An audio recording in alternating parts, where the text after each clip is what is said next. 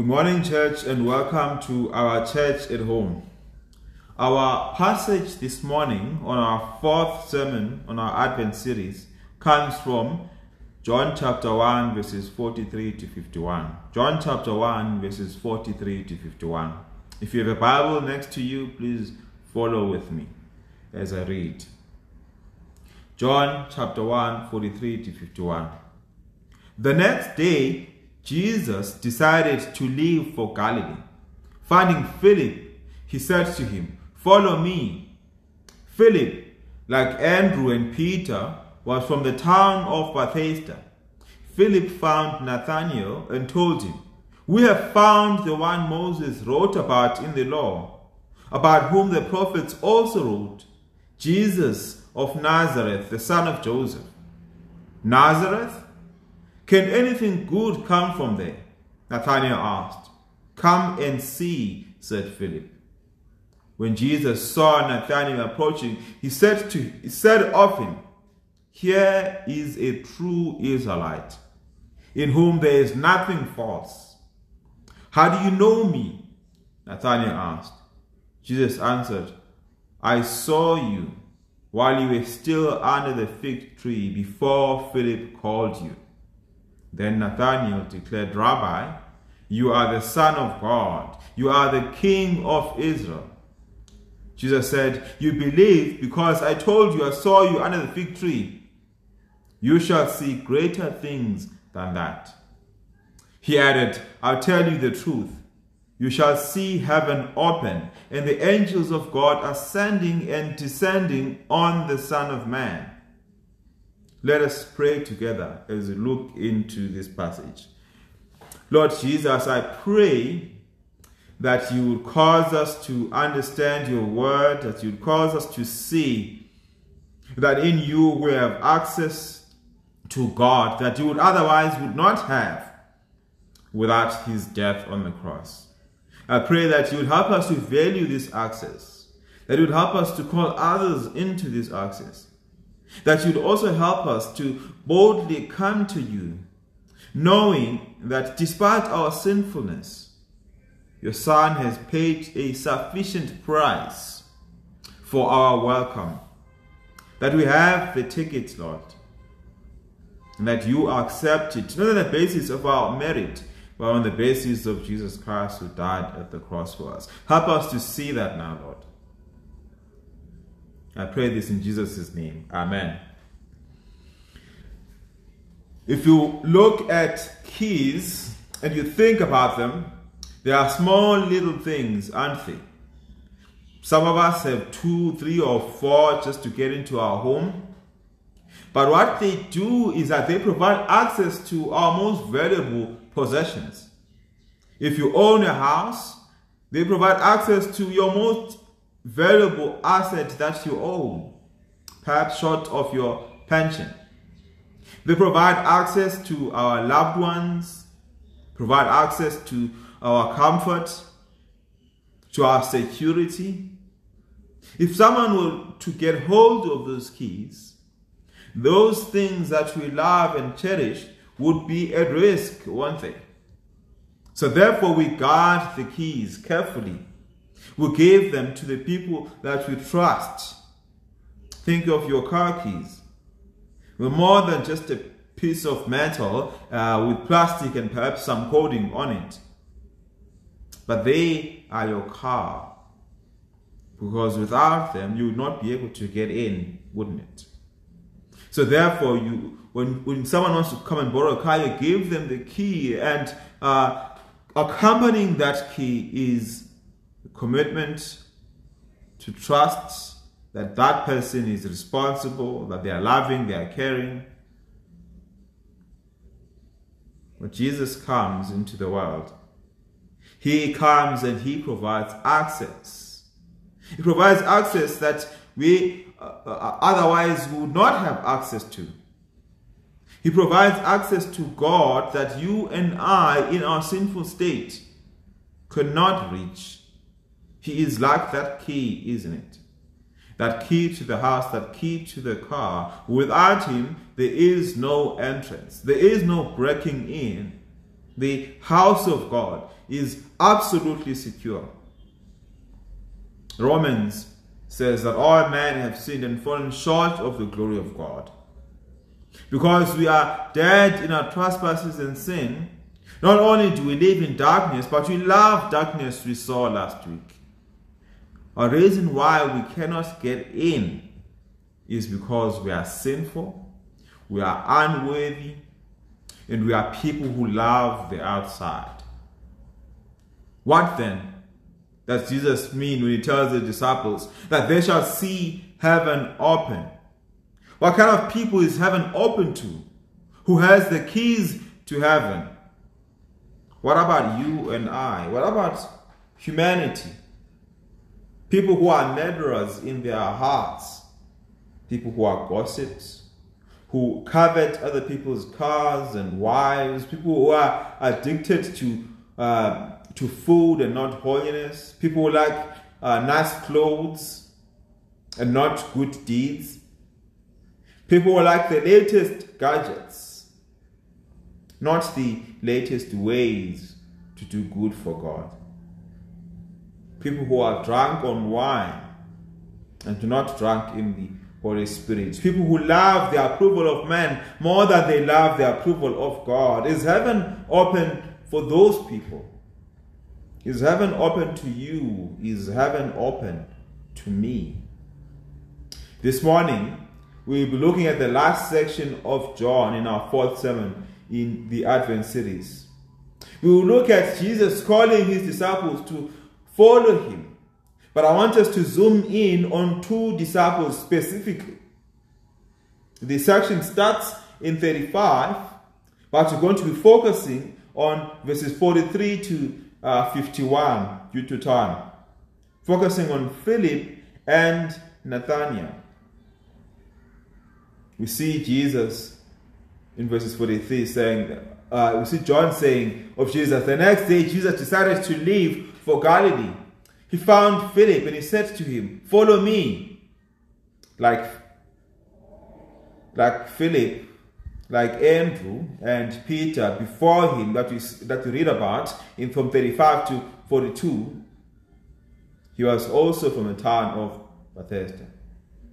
With the call of Philip, it is Jesus who takes the initiative. For the first time in this gospel, he invites him to be his disciples to follow him, to learn from him.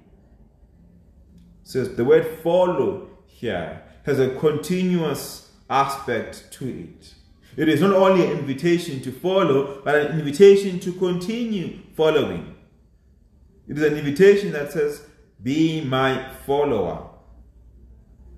So Philip found Nathaniel, the uh, evangelist here, Philip, as young as he is in faith, he goes and he invites others to Jesus. He finds Nathanael and says to him in verses 45, We have found the one Moses wrote about in the law, about whom the prophets also wrote, Jesus of Nazareth. We have found him. In the same day that Nathanael, that Philip finds Nathanael, he tells him that he has found the Messiah, the one whom the Jewish people had been waiting for. The one we read about in Psalm chapter 2. And he is from Nazareth, of all places. And Nathanael is surprised by this. He says, Nazareth. Can anything good from come from Nazareth? Nazareth was a small, insignificant little town of no consequence, neither famous nor infamous for anything. It is a it is like uh, my hometown Lusikisiki, known for very little, except for a nicely sounding name. That is.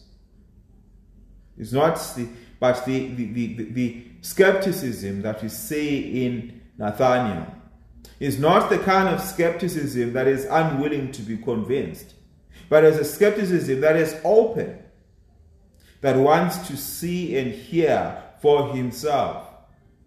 And we see that Nathaniel actually comes with Philip to see this Jesus. Verse 47.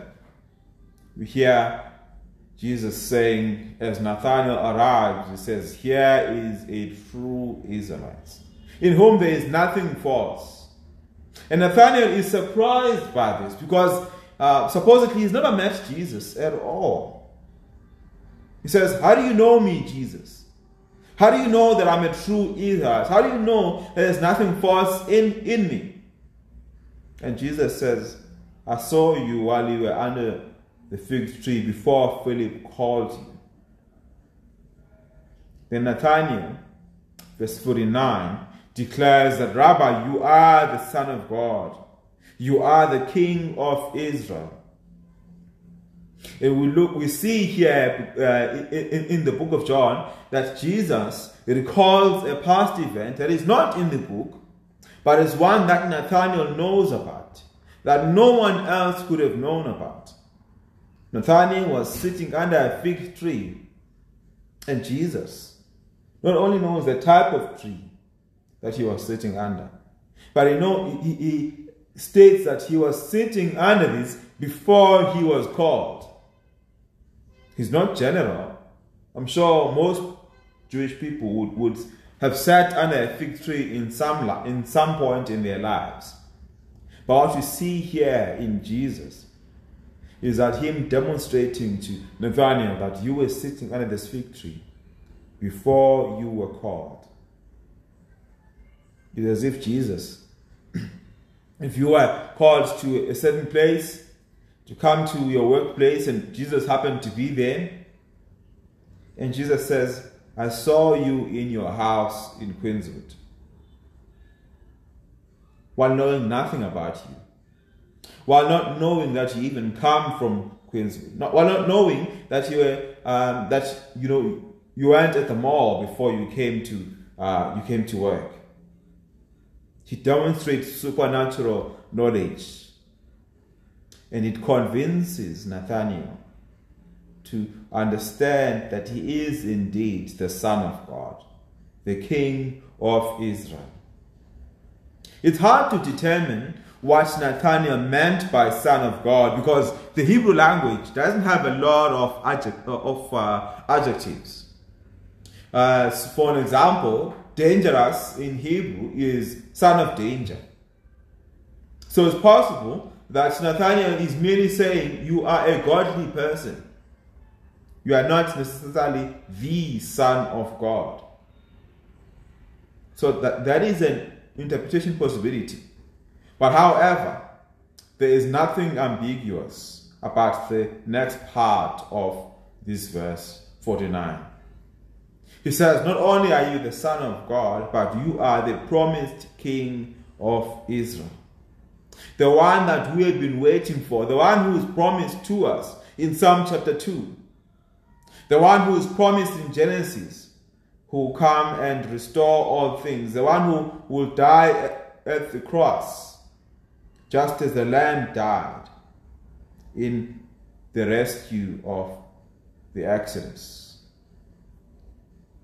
Says, You are the promised one.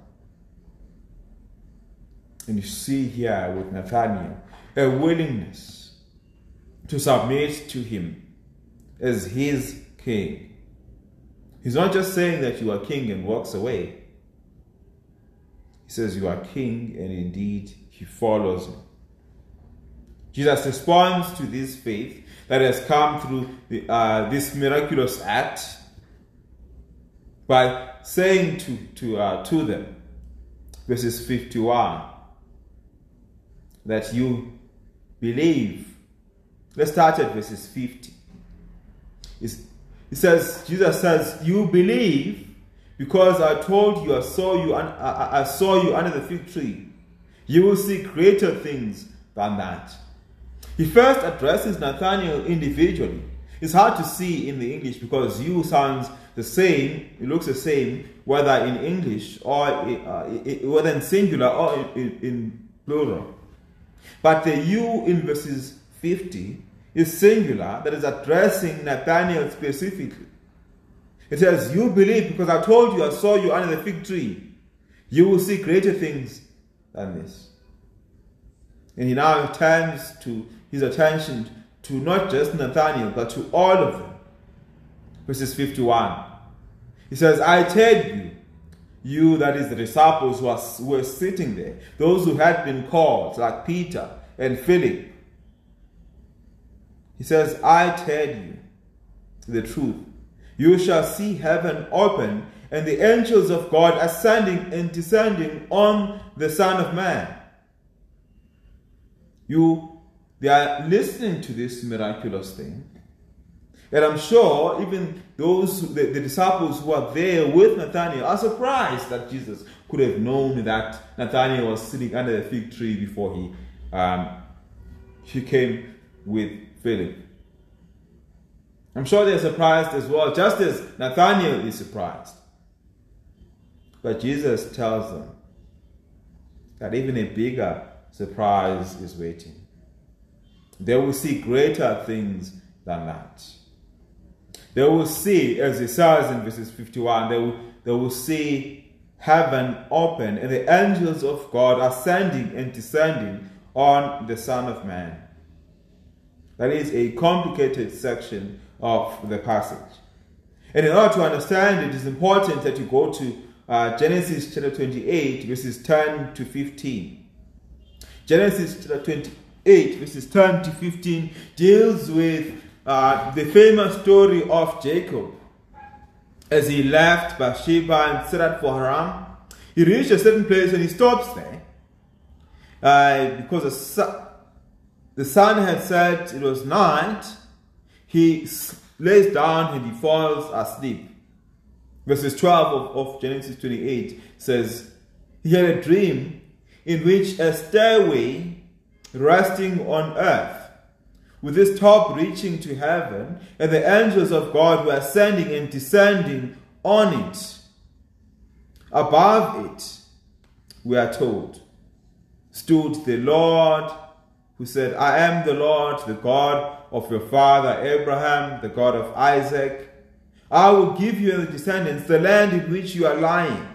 Your descendants will be like the dust of the earth and you will spread into the west, into the east, into the north, and, uh, and to the south.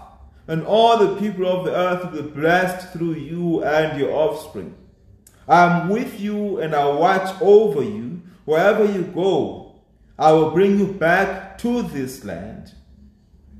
And I will not leave you until I have done what I promised. When, Je when Jacob woke up from this sleep, he thought, Surely the Lord is in this place, and I am not aware of it. He was afraid, and he says, How awesome is this place! This is none other than the house of God. This is the gate of heaven. There are similarities between Genesis 28 and what Jesus said.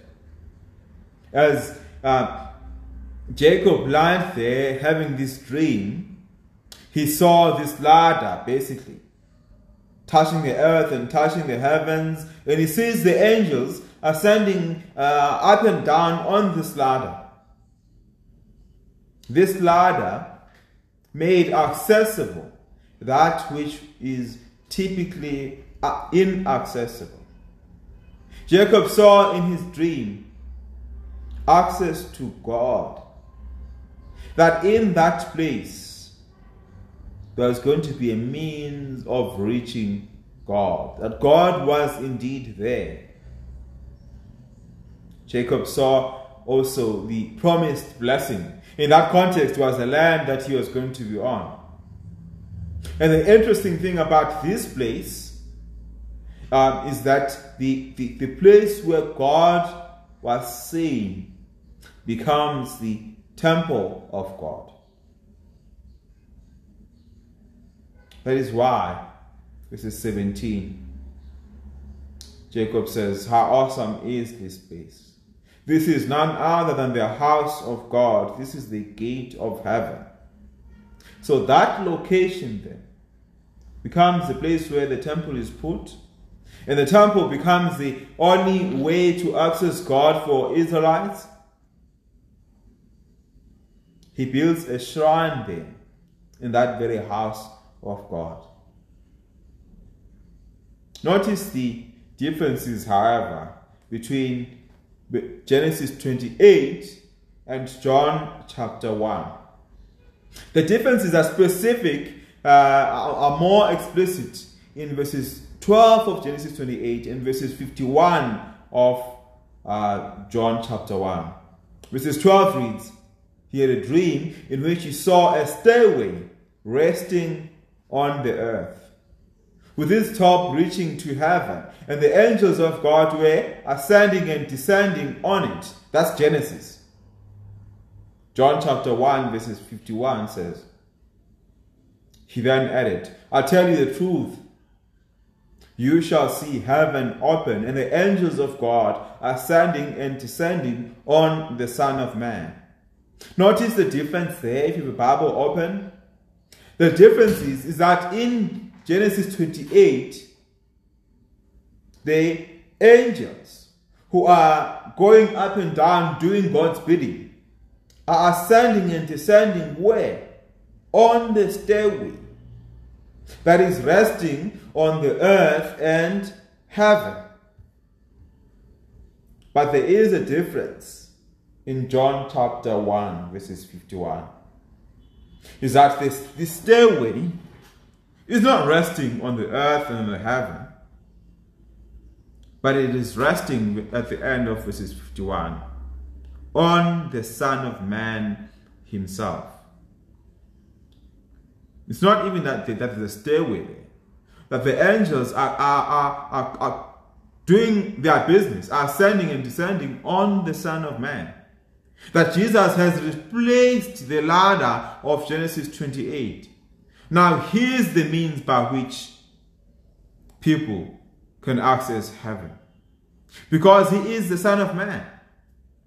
It is a, the, son, the, the title Son of Man is a title that Jesus uses to refer to himself, and he gets it from uh, Daniel 7, verses 31.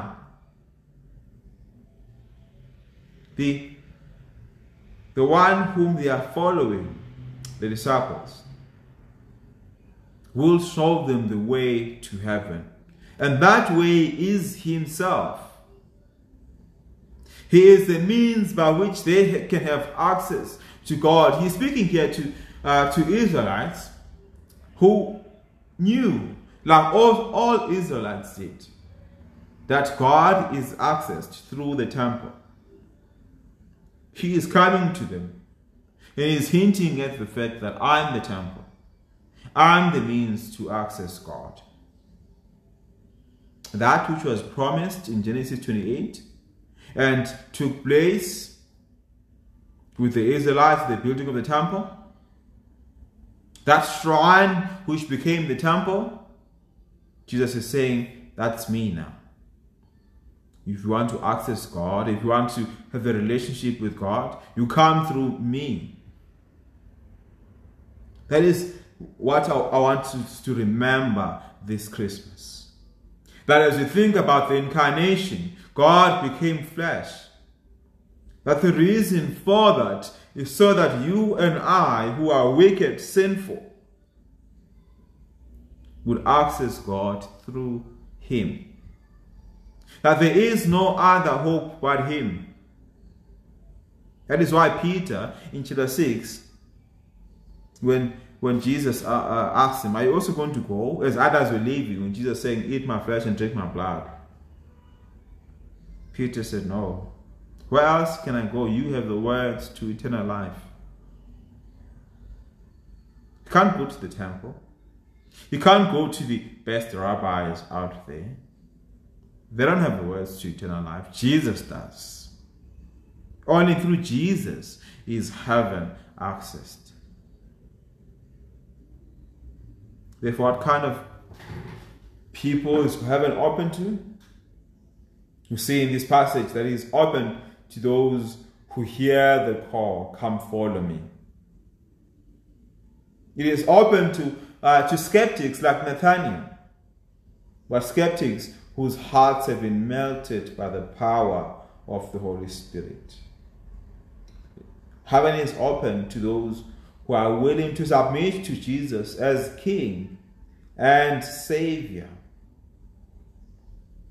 Heaven is open to sinners who see their sin and see that on their own they are incapacitated to reach God. They are unable. They are in darkness. Heaven is open to those people, those who trust in Jesus and know that He is the key, He is the means, He is the ladder to God Himself. Heaven is open to sinners, those who would come to Him. Now, my challenge to you and myself is that will you follow Him? Will you be uh, reminded to continue to follow Him this Christmas? As we celebrate His birth, will you continue to follow Him? Will you continue to invite others to follow him? Will you find joy not in the, uh, the superfluous things about Christmas, but in what is true about Christmas? That we have access to God through Him who died at the cross. Let's pray together and ask God to help us.